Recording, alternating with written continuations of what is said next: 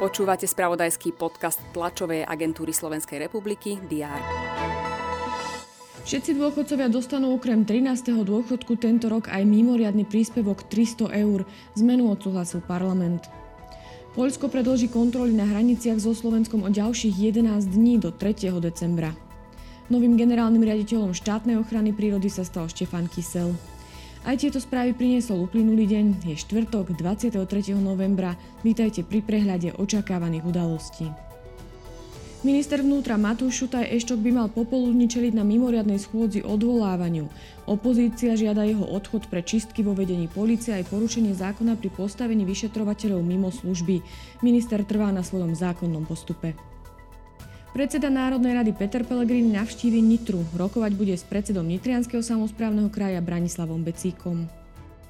V Banskej Bystrici otvoria onkohematologický denný stacionár pri príležitosti 40. výročia založenia prvého detského onkologického centra na Slovensku.